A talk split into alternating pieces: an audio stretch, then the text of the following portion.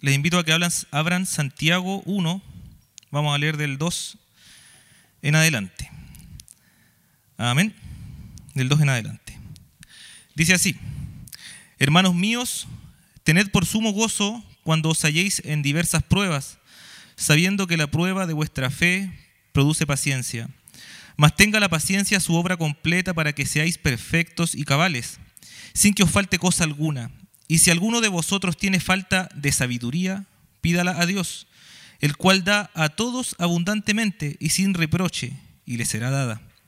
Pero pida con fe, no dudando nada, porque el que duda es semejante a la onda del mar que es arrastrada por el viento y echada de una parte a otra. No piense, pues, quien tal haga, que recibirá cosa alguna del Señor.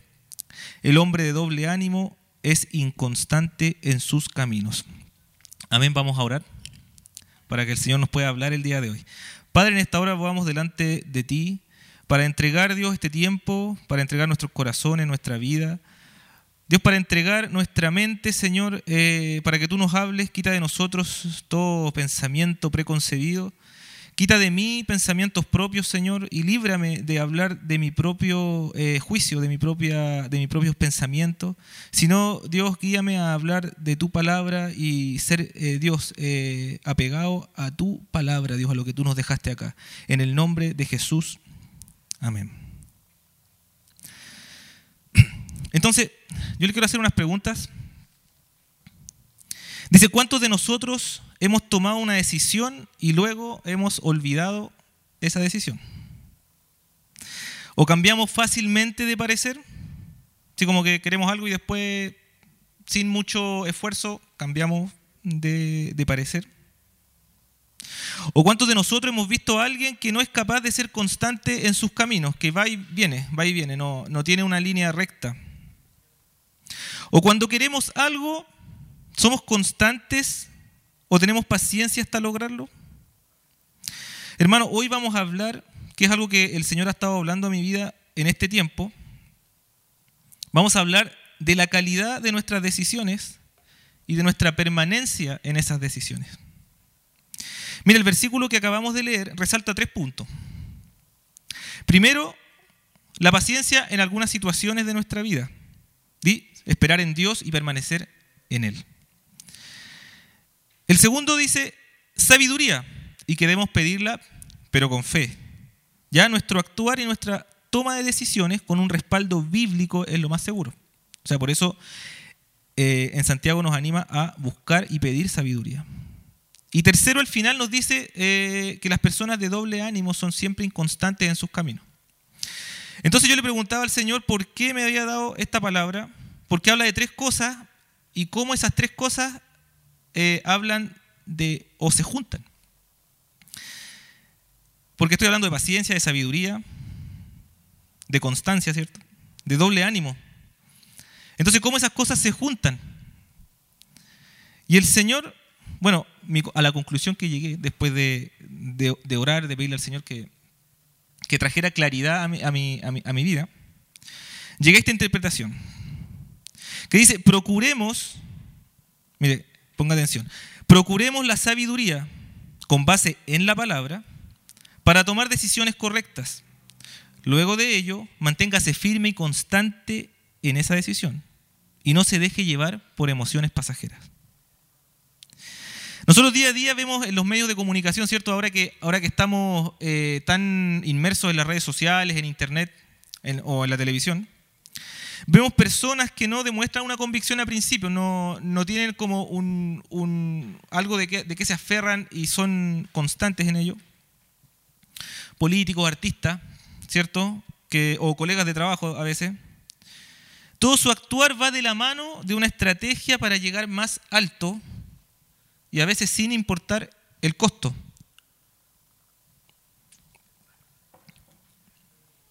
Entonces eso es lo que, lo que vemos ahora y más ahora en, las redes sociales. Entonces quiero repasar dos términos, que es determinación y constancia. La determinación es eh, decidir algo y despejar toda incertidumbre de aquello.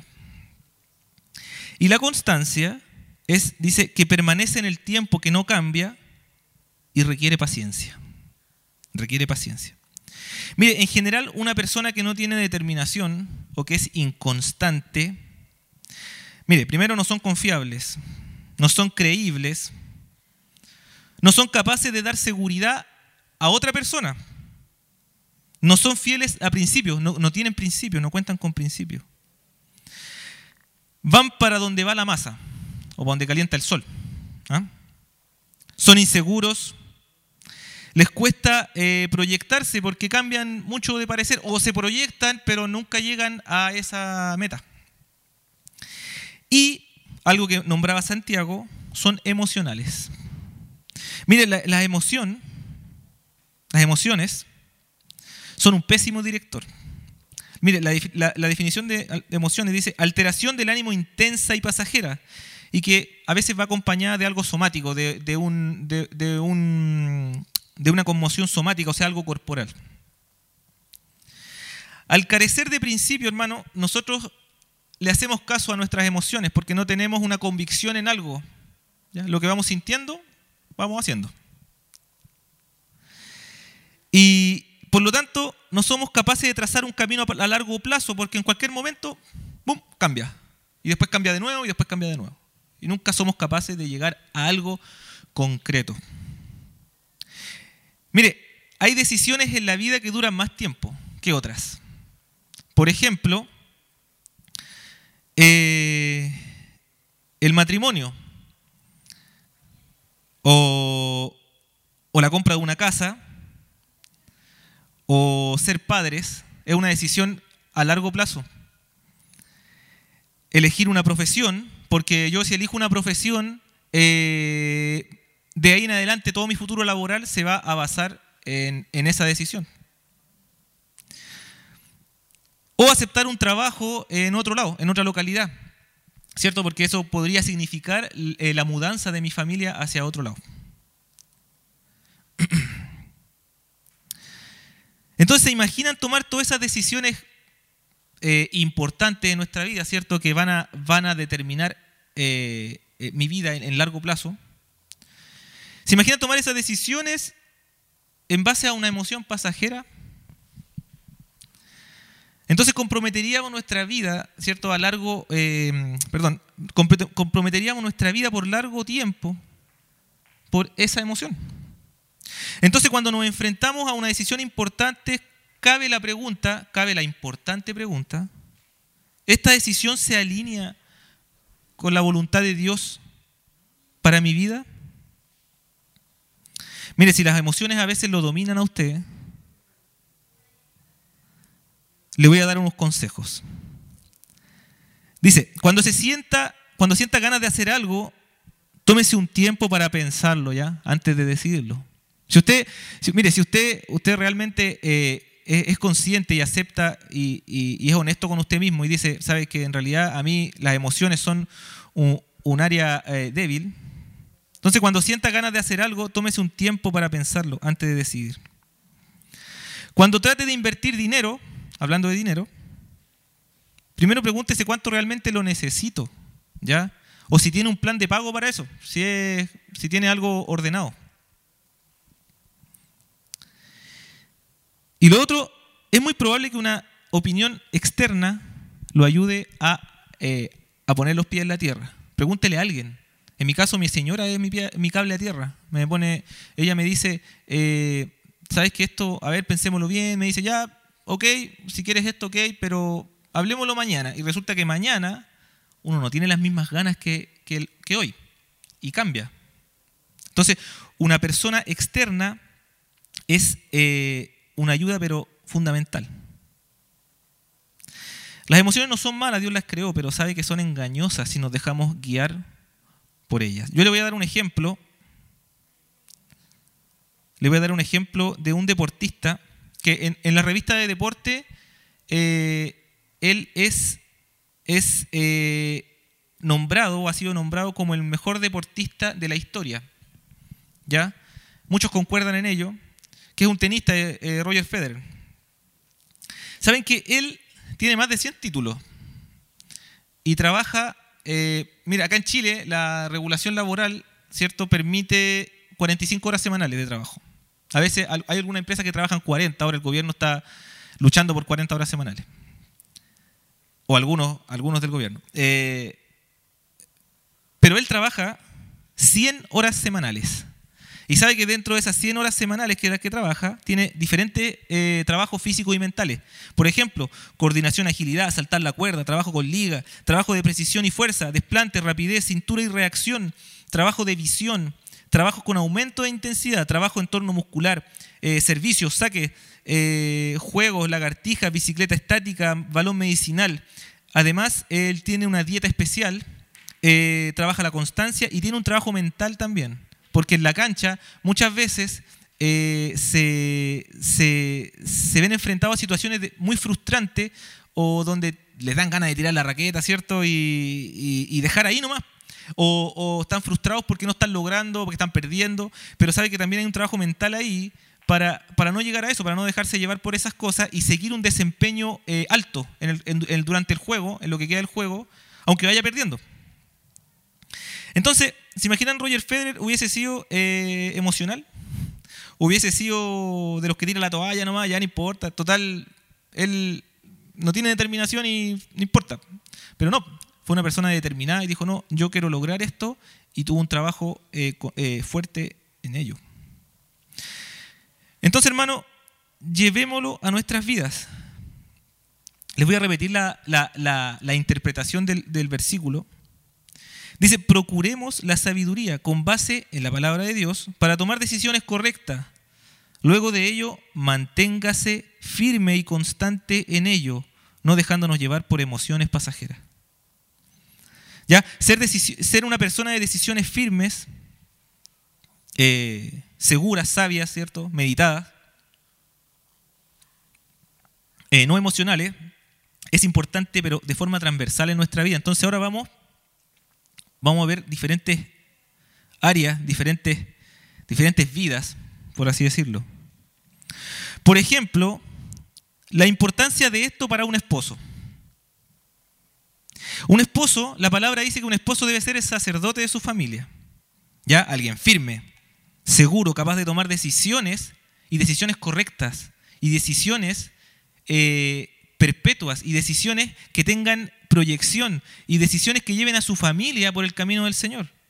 Por lo tanto, esa persona, el sacerdote, el esposo, tiene la obligación y tiene la responsabilidad, responsabilidad de ser una persona sabia y sabia en la palabra de Dios. Porque de lo contrario, no, van, no, va, no va a poder llevar a su familia por un buen camino. Porque va a tomar decisiones eh, en base a su propio pensamiento, o va a tomar decisiones cuando está enojado, o va a tomar decisiones cuando está feliz. Y ambas eh, no, son, no, son buenas, no, son buenas instancias para tomar decisiones. El esposo debe impulsar a su familia a cumplir el propósito de Dios, en especial a su esposa. No debe perder esa constancia en lo que dice la palabra de tratar a su mujer como vaso frágil. No puede ser inconstante en eso. ¿Saben que Voy a hacer un paréntesis en esto. Y yo he escuchado he escuchado hartas veces de varias personas decir, ah, pero es que está en los primeros años de casado, por eso están románticos todavía. O no, eh, después de los cinco años se les va a pasar. Pero saben que la palabra de Dios no dice eso. La palabra de Dios dice que trata a tu mujer como vaso frágil. La palabra de Dios dice ama a tu esposa. Y no dice que lo hagas los primeros años de casado. Dice que lo hagas y mientras ella sea tu esposa, hazlo. Así que si usted es una de las personas que ha dicho eso o que ha creído eso, esa es una falsa justificación. Porque usted como esposo, en especial con su esposa, debe ser constante en mantener eso, mantener el buen trato con su esposa. Y como esposo, como sacerdote de su familia, tomar buenas decisiones, guiar a su familia con sabiduría, con sabiduría. Y si toma una decisión, ser firme. Mire, la importancia como padres, como madres. ¿Sabe que el mejor modo de enseñanza para los hijos es el ejemplo? No puede decirle que haga algo y yo hago algo diferente. Me estoy contradiciendo, ¿cierto? El hijo es el reflejo de sus padres. Si me comprometo algo con Él, ¿cierto? Debo cumplirlo. Si digo algo, debo cumplirlo. ¿Ustedes vieron la película eh, Mentiroso, Mentiroso? El papá le dice tantas cosas al hijo, voy a hacer esto, voy a hacer esto, voy a hacer esto, y no hace nada. No hace nada. Y el hijo queda ahí dañado, ¿cierto? Es una película, pero le dio en el clavo en esto. Porque en realidad un papá es un ejemplo y es la mejor forma de enseñar a sus hijos. Incluso si usted le da un castigo, usted padre, supongamos, usted padre o madre, ¿ya? Usted madre le da un castigo a su hijo. Le dice, ¿sabes qué? Te portaste mal, va a ser este tu castigo, te voy a quitar el teléfono por una semana. El padre no puede venir y darle el teléfono igual porque va a desautorizar a su mamá. No pueden hacer eso. Entonces tienen que ser también, eh, ponerse de acuerdo en esas cosas.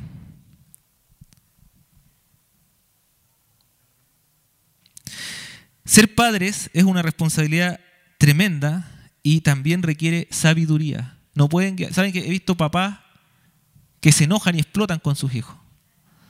O, o que explotan entre ellos y los hijos lo ven. Hay una relación como explosiva, emocional. Y eso no está bien, no está bien. Si está enojado, espérese un poco a hablar en el momento correcto.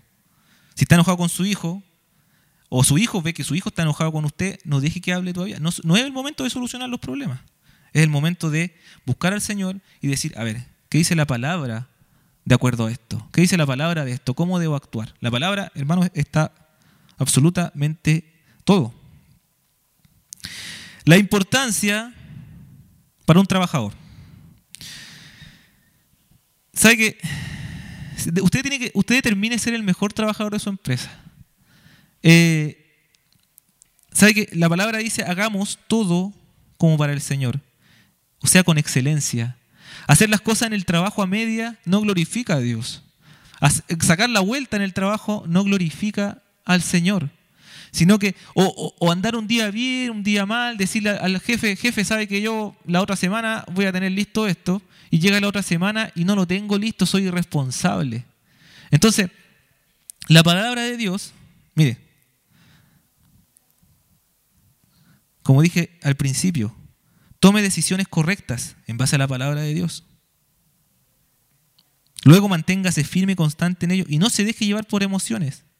Si usted está en el trabajo y no siente ganas, sabe que no tengo ganas de, trabajar, no tengo ganas de esto, soy, no, me consideran, eh, me siento menospreciado en mi trabajo. ¿Sabe que dice la palabra, haga las cosas como para el Señor, no como para su jefe, no como para los demás, como para sus amigos. Haga las cosas, todas las cosas, como para el Señor, porque el Señor está mirando. Y cuando usted hace las cosas como para el Señor, el Señor no se hace el tonto, no, porque está mirando, está mirando su, su actuar, está mirando su honradez, está mirando que usted está actuando bajo sus principios y está siendo fiel ahí, aunque usted no lo sienta, aunque usted esté ahí todo bajoneado, todo amurrado en la pega, hágalo, honre los principios de Dios, porque el Señor va a, honrar, va a honrarlo a usted. Sea el mejor trabajador. A mí, en, el trabajo, me han pasado, me han pasado varias, varias anécdotas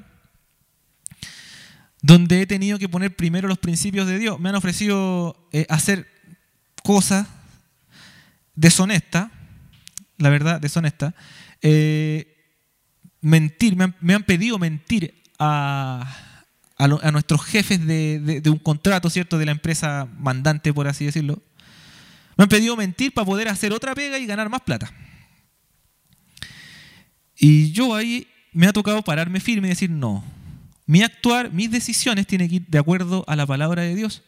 Y yo a mi administrador de contrato le he dicho que no. Le he dicho, no, yo no voy a hacer eso, porque yo no voy a mentir. Y temblándome la mano. Y resulta que después, más tarde, me llaman de vuelta y me piden perdón. Y me dicen, saben que me dio vergüenza pedirte esto. Porque el Señor honra a los que honran sus principios. Y el Señor me ha puesto en el trabajo en lugares donde no pensé estar. En este momento yo soy uno de las dos personas que hay en el país en mi puesto. La empresa en la que estoy se ganó la representación de un producto y yo con otro colega somos los dos en el país. Y es un lugar de honra. que me permite trabajar incluso desde mi casa y probablemente de forma permanente. Y es una honra. He visto ver a mi, a mi hijo crecer. No me he perdido ni un día eh, de él. Y eso solamente lo hace el Señor cuando tomamos decisiones en base a su palabra. Cuando procuramos, como decía ahí, la sabiduría y nos mantenemos firmes en eso. La importancia para un estudiante. Las decisiones que tomamos en esta vida tienen un, impacto en nuestra vida laboral, ¿cierto? Porque nos vamos a dedicar completamente a eso eh, luego de, salir de la, de la universidad, del instituto.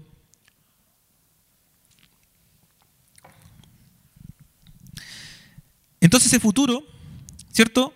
Va, a determinar eh, muchas cosas, va a determinar eh, en qué me voy a desempeñar, va a determinar eh, tal vez un sueldo que voy a tener, va a determinar el futuro que le puedo dar a mi esposa, a mi familia, etc. pero esa decisión es tan importante que vale la pena preguntarle al Señor lo siguiente, ¿cómo me hiciste, Señor? Porque el Señor te dio talentos, te dio eh, capacidades.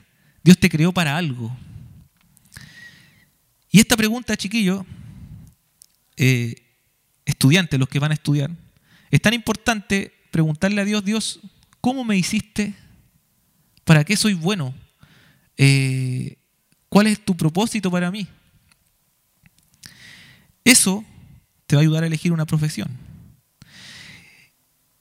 Y la bendición económica que venga con esa profesión eh, no depende del mercado laboral, depende del Señor, porque el Señor le da prestigio a tu carrera.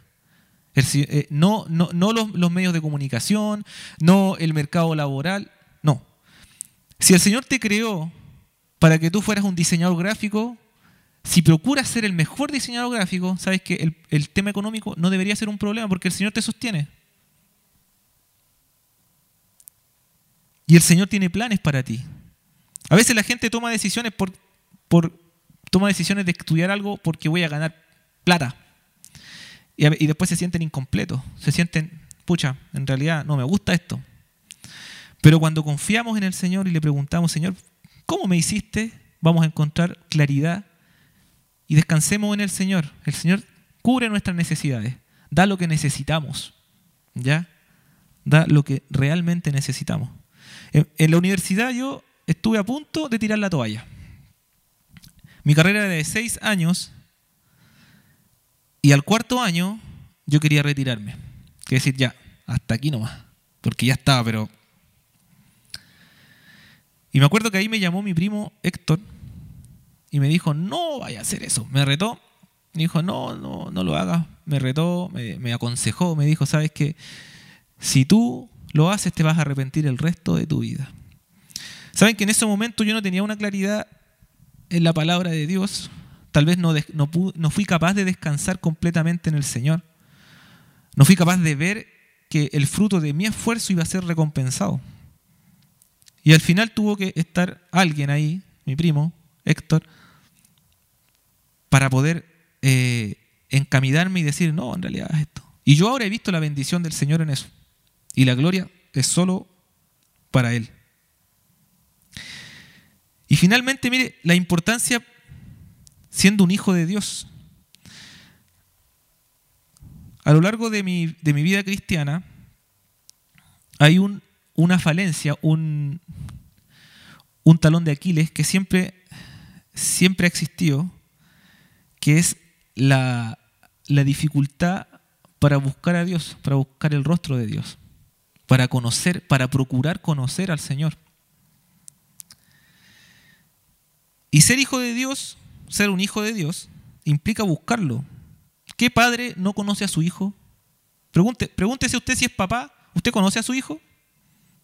Y lo conoce porque tiene comunión con él. Entonces, ser un hijo de Dios implica tener comunión con él, conocerlo. Y si hay algo en lo que realmente vale la pena ser determinado, ser constante y no dejarse llevar por emociones, es buscar a Dios. Es buscar a Dios porque en eso hay ganancia. En eso hay ganancia.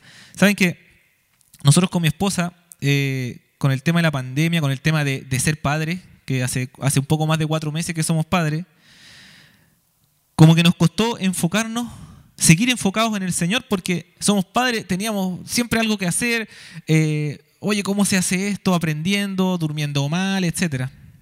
Y como que llegó un momento en que nos dimos cuenta, oye, como que nos habíamos desenfocado un poco y, dejamos de lado un poco la búsqueda familiar y personal del Señor. Pero llegó el momento en que dijimos, no, esto está mal y el Señor es primero siempre, incluso antes que nuestro hijo Mateo. Y nosotros decidimos eh, volver a encaminar esto y decirle, Señor, tú eres primero. Y saben que no hemos descuidado el altar de Dios en la casa. No lo hemos descuidado familiarmente ni personalmente. Y eso marca una diferencia, pero eh, tremenda. Pero la clave es determinarse. Porque yo voy a sentir no, orar. Voy a sentir no leer. Voy a sentir eh, querer dormir más. O, querer tener más tiempo de ocio, de película, de amigos, etc. Por eso Santiago, en Santiago dice, las personas de doble ánimo son inconstantes en todos sus caminos. Y un camino en el que vale la pena ser constante es la búsqueda del Señor. Entonces, hermano, no deje de buscar al Señor. Aparte de todas las cosas que vimos de, ¿cierto? De, un esposo, de un padre, de una madre, de, trabajador, de estudiante, etc. ¿Saben que una de las cosas más importantes, o lo más importante, es la importancia de ser constante en la búsqueda de Dios? Busque sabiduría. Como le dije ahí, le vuelvo a repetir la, la, interpretación del, del versículo. Mire, hermano, procuremos la sabiduría con base en la palabra de Dios. Para tomar decisiones correctas, luego de ello, manténgase firme y constante en ello, no dejándonos llevar por emociones. Hermano, busque sabiduría y búsquela en la palabra de Dios. No la busque en... Mire, está bien leer libros cristianos, está súper bien leer libros cristianos, pero la palabra de Dios debe ser la inspiradora de toda sabiduría en su vida, no un libro. La palabra de Dios que es lo que Dios dejó para nosotros. Busque la palabra. Sabe que si se encuentra en una situación, en una decisión, pronto a una decisión, busque consejo en la palabra de Dios. Hemos visto tanta desviación de enseñanza, de doctrina en este tiempo, de la palabra de Dios, que es triste ver cómo la gente cree y cae, cae pero, eh, cae pero súper fácil porque les pintan un evangelio que no es, un evangelio que, que, que, es fácil, en realidad que si todo es color de rosa, pero el evangelio de Dios es más que eso, es más profundo que eso. Por eso le animo, busque sabiduría. Como dice este versículo, pídala. Pídala con fe y sabe que el Señor se la va a dar, pero no la va a encontrar mágicamente, la va a encontrar con la palabra de Dios. La palabra de Dios es la que nuestra vara, nuestra plumada, y ahí encontrará sabiduría. Entonces, procuremos, hermano, sabiduría con base en la palabra de Dios para tomar decisiones correctas. Luego de ello, manténgase firme y constante en ello, no dejándonos llevar por emociones pasajeras.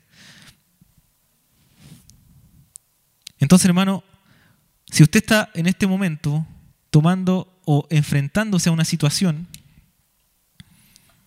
o una decisión importante de, trabajo, no sé qué estudiar, no sé qué hacer con mi hijo que, está, que, se está abortando mal, o no sé qué hacer con mi padre que no me entiende, o no sé qué hacer con esta situación matrimonial.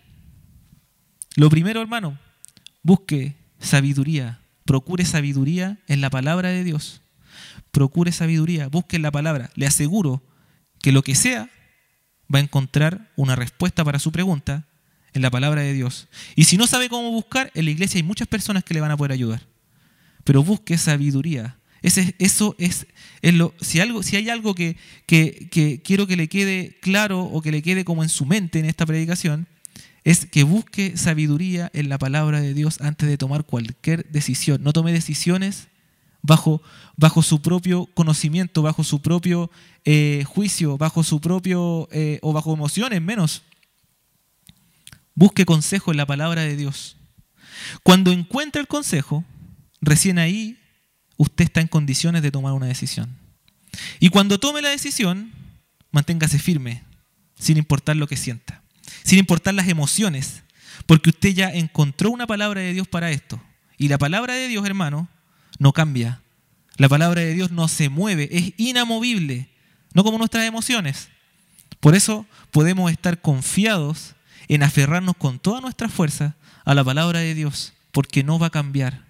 Hermano, busque sabiduría, busque la palabra de Dios, sin importar lo que usted viva, sin importar, porque ahí está la palabra de Dios. Dios dejó la palabra para todo, es una palabra íntegra. Y luego ahí confíe sus decisiones en esa palabra que el Señor le dio. Vamos a orar por esta palabra para que el Señor para que el Señor traiga eh, convicción a nuestra vida, para que el Señor traiga eh, revelación, para que el Señor eh, nos ayude, para que el Señor nos ayude a, a, poder mantener decisiones en base a su palabra, para poder mantener decisiones a pesar de que a veces nosotros como humanos guateamos. A veces como humanos no, no queremos continuar siendo fiel a un principio de Dios. Pero pidamos al Señor que nos ayude, que nos ayude a ser fiel, a permanecer en su palabra, a procurar sabiduría en su palabra.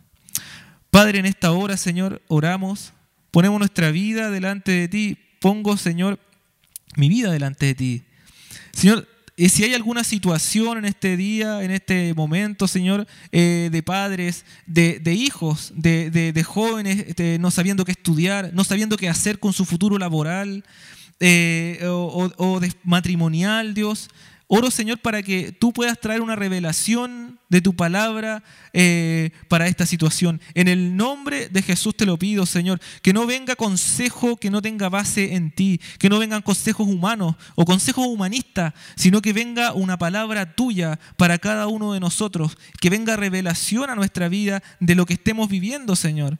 Y que ahí ayúdanos, Señor, a ser Dios, eh, aferrarnos en esa palabra, Señor, y a tomar una decisión, confiados en ti, Señor, confiados en que tú tienes el control, en que tú tienes el conocimiento de lo que estamos, de lo que está ocurriendo, pero Dios, pero con tu palabra podemos tomar una decisión firme, una decisión segura, una decisión que no, que no va a cambiar, porque tu palabra no cambia, Señor. Ayúdanos, Señor, si somos, eh, tal vez las emociones a veces nos juegan una, una mala pasada, Dios. Ayúdanos, Señor, a no dejarnos guiar, a no ser de doble ánimo, Señor, sino que ser constante en tus caminos, como dice Santiago, y buscar sabiduría en tu palabra. Padre, gracias. Gracias porque porque tu palabra es segura, es inamovible y porque tu palabra es completa y nos habla transversalmente, Señor, a todas las áreas de nuestra vida. Gracias a Dios, en el nombre de Jesús te lo pedimos. Amén.